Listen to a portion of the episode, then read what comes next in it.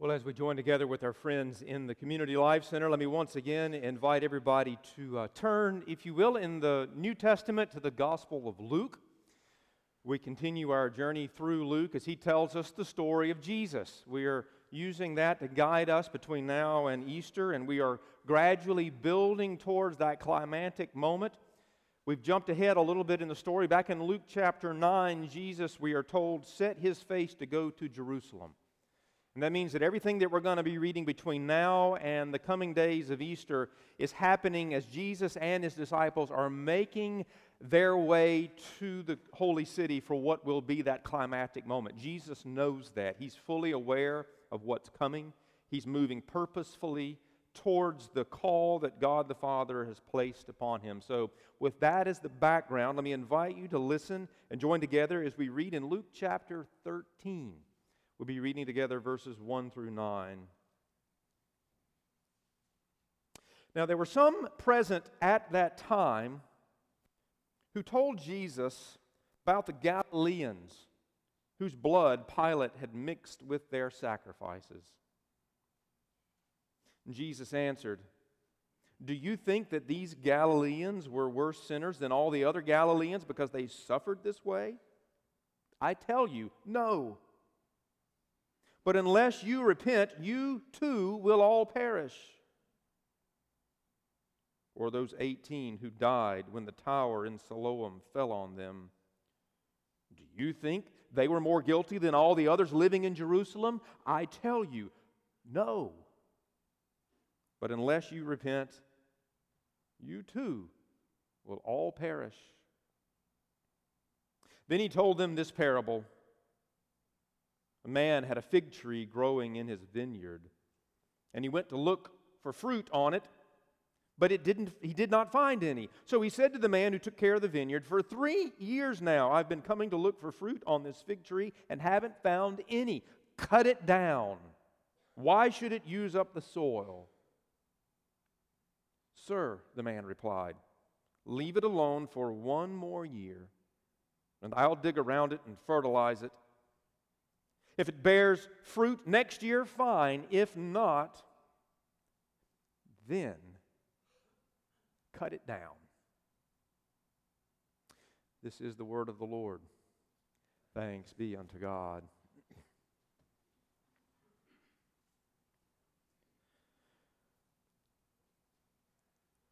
Well, Tom's wife died before I had ever met him. I never got the full story, but I was told that it had been sudden and unexpected, perhaps a heart condition or something. But in time, he met someone else. At first, it was just a friendship, but then often happens, it became more than a friendship. I remember one night at church, through a toothy grin, he told me that they were talking about the possibility of marriage. From what we could all tell, they were good for each other. We were happy that he was finding companionship again. And then one afternoon, she went home and laid down for a nap, and she never woke up. We were never clear what happened, some obscure underlying medical condition, and she just slipped right out of this life, unaware and unexpected.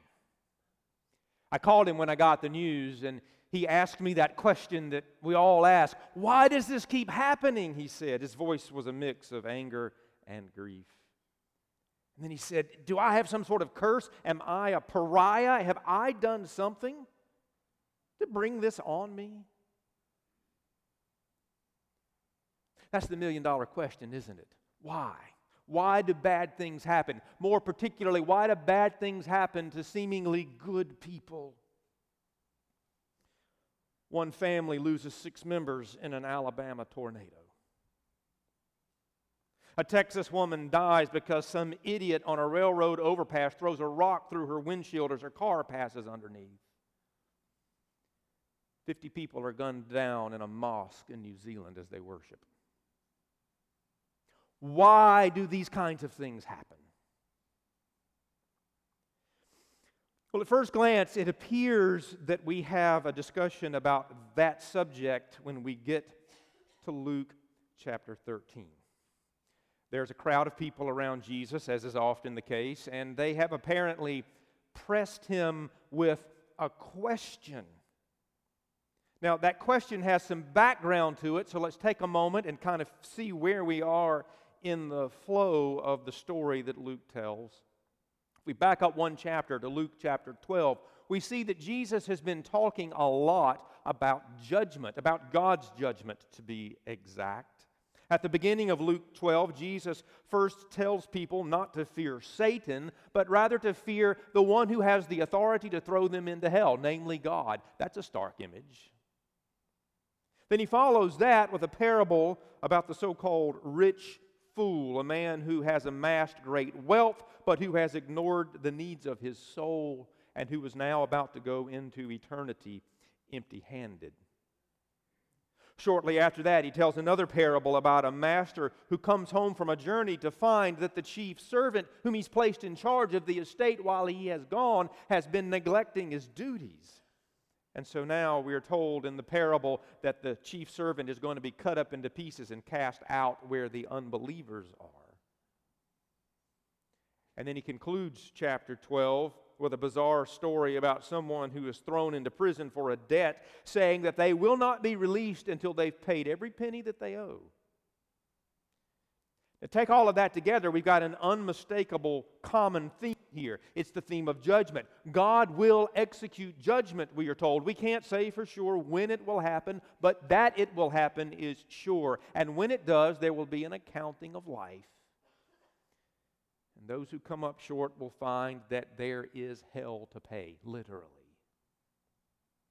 Well, that's the background of today's reading. That's what's been going on just prior to this episode when we get to the beginning of Luke chapter 13. And with all the sounds of those judgmental stories ringing in their ears, the people have apparently asked Jesus if God's judgment could possibly be an explanation for a recent tragedy that has occurred.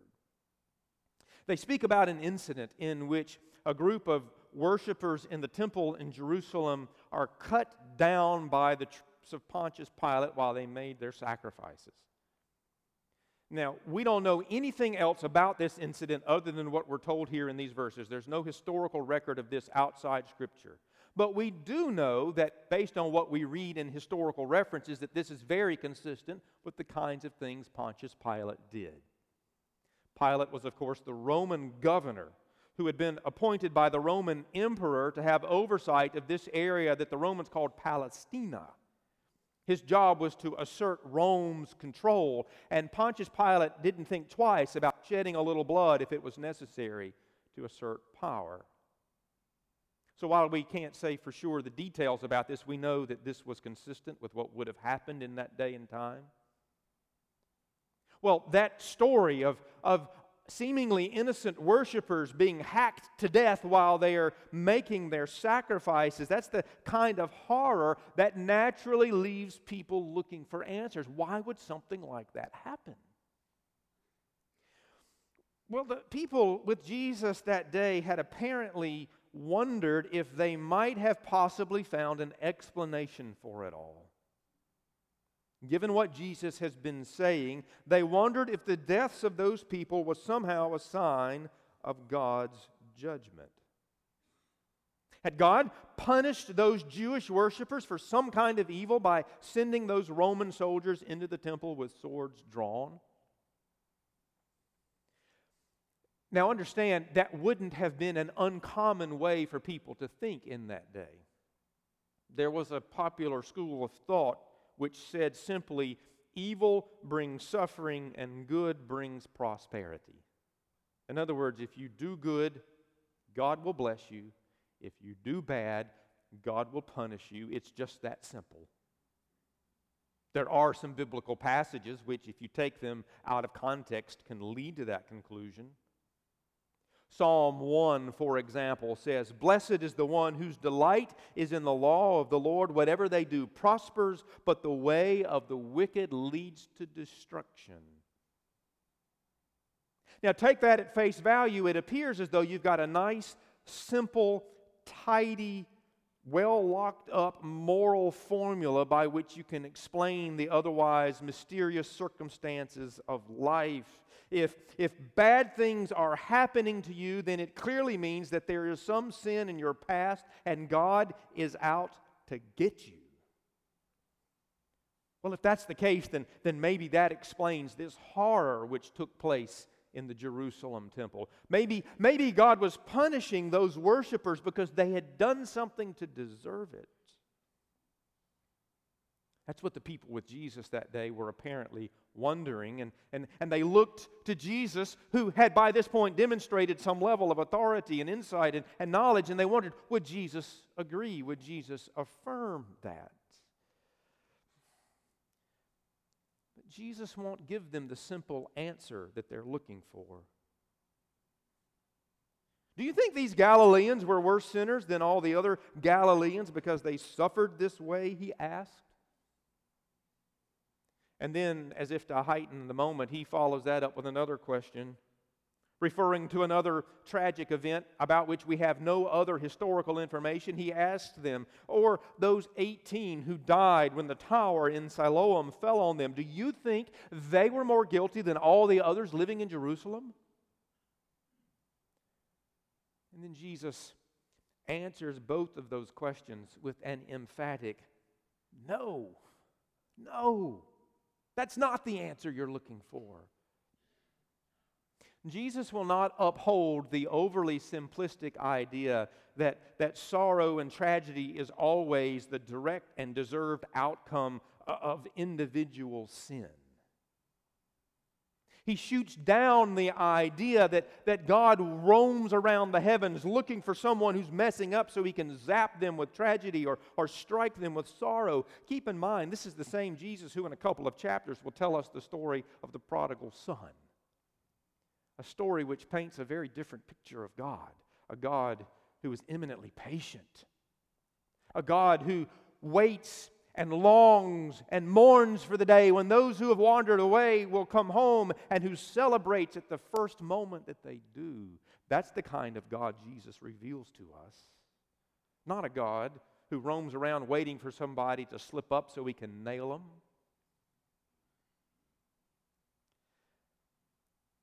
But That doesn't mean that sin and judgment have nothing to do with the question at hand.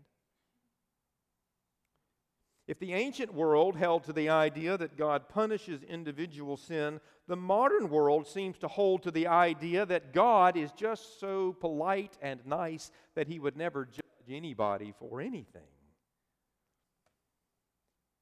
And Jesus won't let that idea stand either.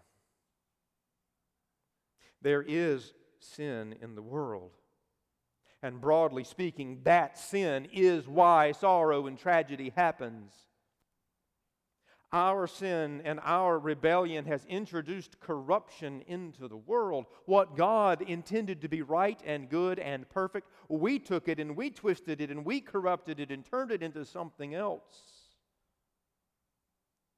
That's why, for me, I probably have said this more times than I can remember. One of the most poignant images in all of the Bible comes in Genesis chapter 3. Think of it with me for a moment. At the beginning of Genesis 3, we've come through Genesis 1 and 2, appropriately enough, where we have a picture of paradise. God's perfect garden has been created where everything is in perfect harmony and balance, and everything is exactly as it is supposed to be. And then in Genesis 3, you know the well told story Adam and Eve disobey God, they sin and do the thing they weren't supposed to do. And when they do, they introduce evil into the world. And once evil gets a foothold, everything suffers. And so by the time we get to the end of Genesis 3, we read that there are now weeds growing in the garden because the corruption that Adam and Eve introduced affected more than just them, it affected the entire created order. And that picture paints a poignant image for us of why there is sorrow and tragedy in the world. Broadly speaking, we suffer because we have given evil a foothold in life. The world has been corrupted, and we all now pay the consequences for that corruption. Now, that doesn't mean there is a simple one to one relationship between sin and tragedy. In other words, just because you are going through something difficult does not necessarily mean that God is specifically punishing you as though you were somehow more deserving of punishment than anybody else. Because the scriptures are clear there's no more sin in you than there is in me or in anybody else around you. As the Apostle Paul puts it in Romans 3, verse 23 For all have sinned and fall short of the glory of God. Those Galileans who suffered in the temple, they weren't any worse sinners than anybody else from Galilee. Those Jerusalemites who died when the tower fell upon them, they weren't any more evil than any of the other Jerusalemites that day. But broadly speaking, there is a connection between evil and suffering that explains why Jesus takes the question that's been put to him and he turns it back around on the questioners to ask a different question of them. The people with him that day wanted to know why bad things happen. Jesus doesn't say it directly, but in effect, he says, Listen, bad things happen because we live in a world where bad things happen. I know that doesn't give us the explanation that we want, but sometimes we have to live with the fact that there aren't simple explanations. A life of faithfulness means accepting that sometimes there are mysteries that we cannot understand. So the real question then is not can we explain why bad things happen? The real question is that given the fact that we live in a world where bad things happen, have we made our peace with God? Because you see, sooner or later, the frailty of our human condition is going to catch up with all of us. No amount of explaining or understanding is ever going to change our most basic problem. As somebody I know once put it, the problem we got here is that ain't none of us going to get out of this thing alive. That's our human condition. And so the important thing is not can we come up with nice, simple explanations to give us answers to the questions. The question is have we made peace with that? And have we made peace with the God who was behind that? A few years ago, I was at a graveside funeral service when the lead pastor for the day read a portion of Psalm 103. Verses 14 through 16 reads, for God knows how we are formed, He remembers that we are dust. The life of mortals is like grass. They flourish like a flower of the field. The wind blows over it, and it's gone, and its place remembers it no more. Now, when he read those words, the first thought that came to my mind was how insensitive and uncaring it is to read those words. That's not the right pastoral word for this occasion. Here's this family grieving the death of a loved one. We're standing around an open hole in the ground where the body is about to be laid, and do we really have to go rubbing their noses one more time in all of this morbidity? But then it hit me no, actually, that's exactly the word that needs to be spoken. That is exactly the kind of biblical honesty that this occasion calls for. We live in a culture that, that wants us to ignore the reality uh, of our human condition with distractions and, and all sorts of things to take our eye off of the truth about us. And in that world, the Bible unapologetically confronts us with the truth. The truth is, we are dust and to one day dust we will return. Now, for some of us, that day will come sooner. For others of us, that day will come later. But for all of us, that day will come. So, according to Jesus, the most important question is not can you explain why bad things happen? The most important question is have we come to terms with the very human reality of our very human lives? Are we prepared to deal with the fact that sooner or later the brokenness of this world and the brokenness of our lives will catch up with all of us? Have we made our peace with God?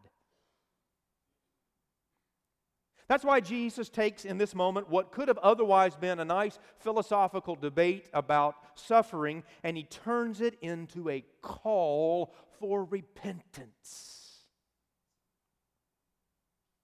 Jesus rejects the idea that specific suffering happens because of specific sins, but nevertheless, in the same breath, he says, unless you repent, you too will all perish unless we repent, we're all facing the exact same outcome. What does that mean? Well, the word repent comes from a Greek word that, when translated, literally means to change your mind. We often think of repentance as being something steeped in remorse and, guilt and shame, but that's primarily not its point. There may be some remorse involved, but, but the real issue behind, behind repentance is, is not shame and guilt, but it's, it's perception. To repent means to learn to look at the world differently. It means to quit looking at life through the distorted lenses by which we see a false version of reality and instead begin to see life accurately. To repent means to begin seeing life as it really is. And when you hear that in light of this passage and all that's going on here and all of the, the issues that are swirling around, I think what it means is that in this case, repent means to quit assuming that, that somehow we can secure our own lives through our own efforts apart from God. I think one of the reasons, I'm speculating a bit here, but, but people are people in every age, and because people always do the same thing, I think we can safely say that, that one of the reasons why the people with Jesus that day wanted to know why those folks were murdered in the temple was so they could figure out how they could avoid the same outcome. I mean, honestly, isn't that at least part of the reason why we ask the, the why question? When something bad happens, we want to know why. And in part, we want to know why so that we can come up with a nice, simple way of convincing ourselves that what happened to them could never happen to me. As long as we do that, we continue to build up a false sense of security. We continue to look at a distorted view of reality. That fact gets driven home by the parable of the fig tree. A man plants a fig tree and then gets frustrated that after three years it hasn't produced any figs. So his first instinct is to cut it down. Why should he allow it to continue soaking up all the soil? But the man who's been charged with the care of the vineyard, the, the gardener, he, he pleads with the man who owns the place and says, I tell you what, I'll make a deal with you. Let's give it a little more time. Let's give it one more year. I'll spend that year fertilizing it, nurturing it, caring for it, seeing if I can coax it into producing some figs. And if it does, great. If not, then a year from now, then you can cut it down. Now, like a lot of parables, this one carries multiple levels of meaning, and, and we could have a lot of fun pursuing lots of issues and gain lots of insight. But, but here is the one little detail we dare not overlook.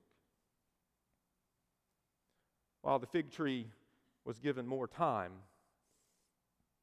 it was not given an eternity. It got one more year. That's it. One more year to get it right, and then, then there would be a judgment to face. The lesson for us there is extremely uncomfortable, but it's critically important to getting life right. Because in our natural state, we don't have an eternity to get things right. The fact that you are here listening to my voice this morning means that thus far, you have continued to be granted another day, and then another day, and then another day. That's a wonderful gift. The problem is that after that happens so many times, we start to assume that it will always be the case. Here's an analogy. Let's say that as you're leaving church today, you're distracted as you get in the car, trying to get the kids in, figure out what you're going to do for lunch, whatever's going on in your head, and, and you forget to buckle your seatbelt. And you arrive at home, and as you get out of the car, you look down and realize you hadn't buckled your seatbelt, but your thought was, oh my gosh, I, I need to do better next time, but no big deal. I made it home safe, no problem. Then the next morning, same kind of thing happens. You're running late for work, you're distracted, you get in your car. Once again, you forget to buckle your seatbelt, and as you pull up at the office, you look down and realize what you've done, but once again, no big deal. You made it safely to your destination. This happens again and again and again, and little by little by little, you start to reinforce the idea that, you know what, I really don't need that seatbelt after all. I mean, look at all the times I've gone without it, and there hadn't been a single problem. And then one day you're barreling down the road at 65 miles an hour, and a deer darts out in front of you. And you slam on the brakes and it's in that moment that you realize you've been living an illusion. You were fine until the moment came. It's how it is with life. We always assume that because we've always gotten another day, that we'll always get another day, and then maybe another season, and then maybe another year, and then maybe another decade. And all along, we're building up a false view of life. Sooner or later, this life will end, and when it does, we won't get a second chance to go around the block one more time and get it right the second time around. So, Jesus is urging us not to put off till tomorrow what needs to be done to today. He's urging us to get our thinking straight, to, to repent of all those false notions and all those false illusions by which we have built up false security calling us to confront the fact that, that in the end we are mortal creatures whose lives are in the hand of God. Now, that doesn't mean that God is calling us here to live in fear and anxiety. Far from it. Exactly the opposite is true. Jesus says, I came that you might have joy that your joy might be complete. I came that you might have life. I came that you might have abundance. I came to set you free from all of the needless anxieties that this world wants to heap upon your shoulders. Jesus came to set us free from that. But that can't happen as long as we're living with an illusion. So, what he wants us to know is that now, now is the time to make peace with God and with the life that God is calling us to live. Because sooner or later, the moment will come. It probably won't happen today, and there's an above average chance that it won't happen tomorrow, but it will happen. So Jesus is calling us to repent of all of the foolish distractions and all of the false notions and to get busy doing what needs to be done and to do it now.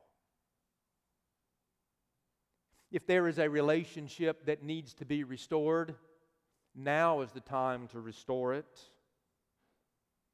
If there's a word of forgiveness that needs to be spoken, now is the time to speak it. If there's a note that needs to be sent or a call that needs to be made, now is the time to do it. If there is a sin that needs to be confessed, now is the time to confess it.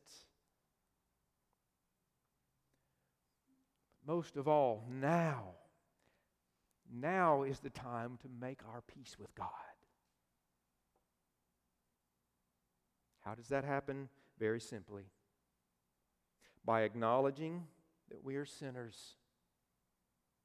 By believing that Jesus Christ is the Son of God who made the perfect sacrifice for that sin.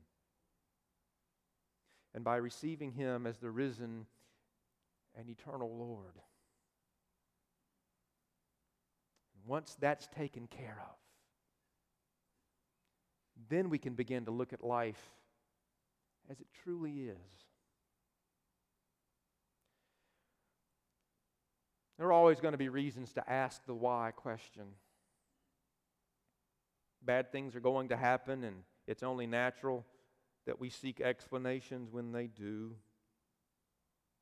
Understand this even if you could come up with an answer to the why question, it wouldn't necessarily take away the pain. When you lose a loved one, what you really want is not an explanation. What you want is your loved one back. And so answering the why question doesn't really get to the heart of what our deepest needs are. The truth be told, in the end, we're unlikely to come up with a completely satisfactory answer to that question anyway. And while it's perfectly fine to ask it, Jesus wants us to understand that there is a much, much more important question that we need to be asking. Have we made our peace with God? Because unless we repent, we too will all perish. Let's pray together. Father God, thank you for loving us enough to tell us the truth. And give us the ears to hear it and the will to follow it. Call us out of our sluggishness, call us out of our apathy, call us out of uh, the distractions and the illusions that we've built up around us. Enable us instead to see you and your call and your offer of grace and mercy. Call us back to you, O oh God. In Jesus' name we pray. Amen.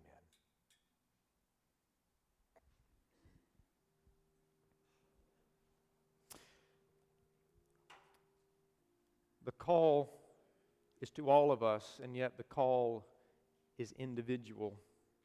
God is speaking to each of us in the individual circumstances of our lives, wherever we are, wherever place we may be on our journey. He's speaking to us to repent, that is, to turn back towards Him. If you've never confessed faith in Jesus Christ, then that's the first step. Let me ask you to come forward as we, as we sing. If you've never entered into fellowship with the church, we'd love to offer that to you in these moments. You're welcome to come forward. If there's anything else you need to share publicly, I'll be here. But all of us have some work we need to do to answer the call of Jesus Christ. Are we prepared? Let's worship Him together as we stand and sing.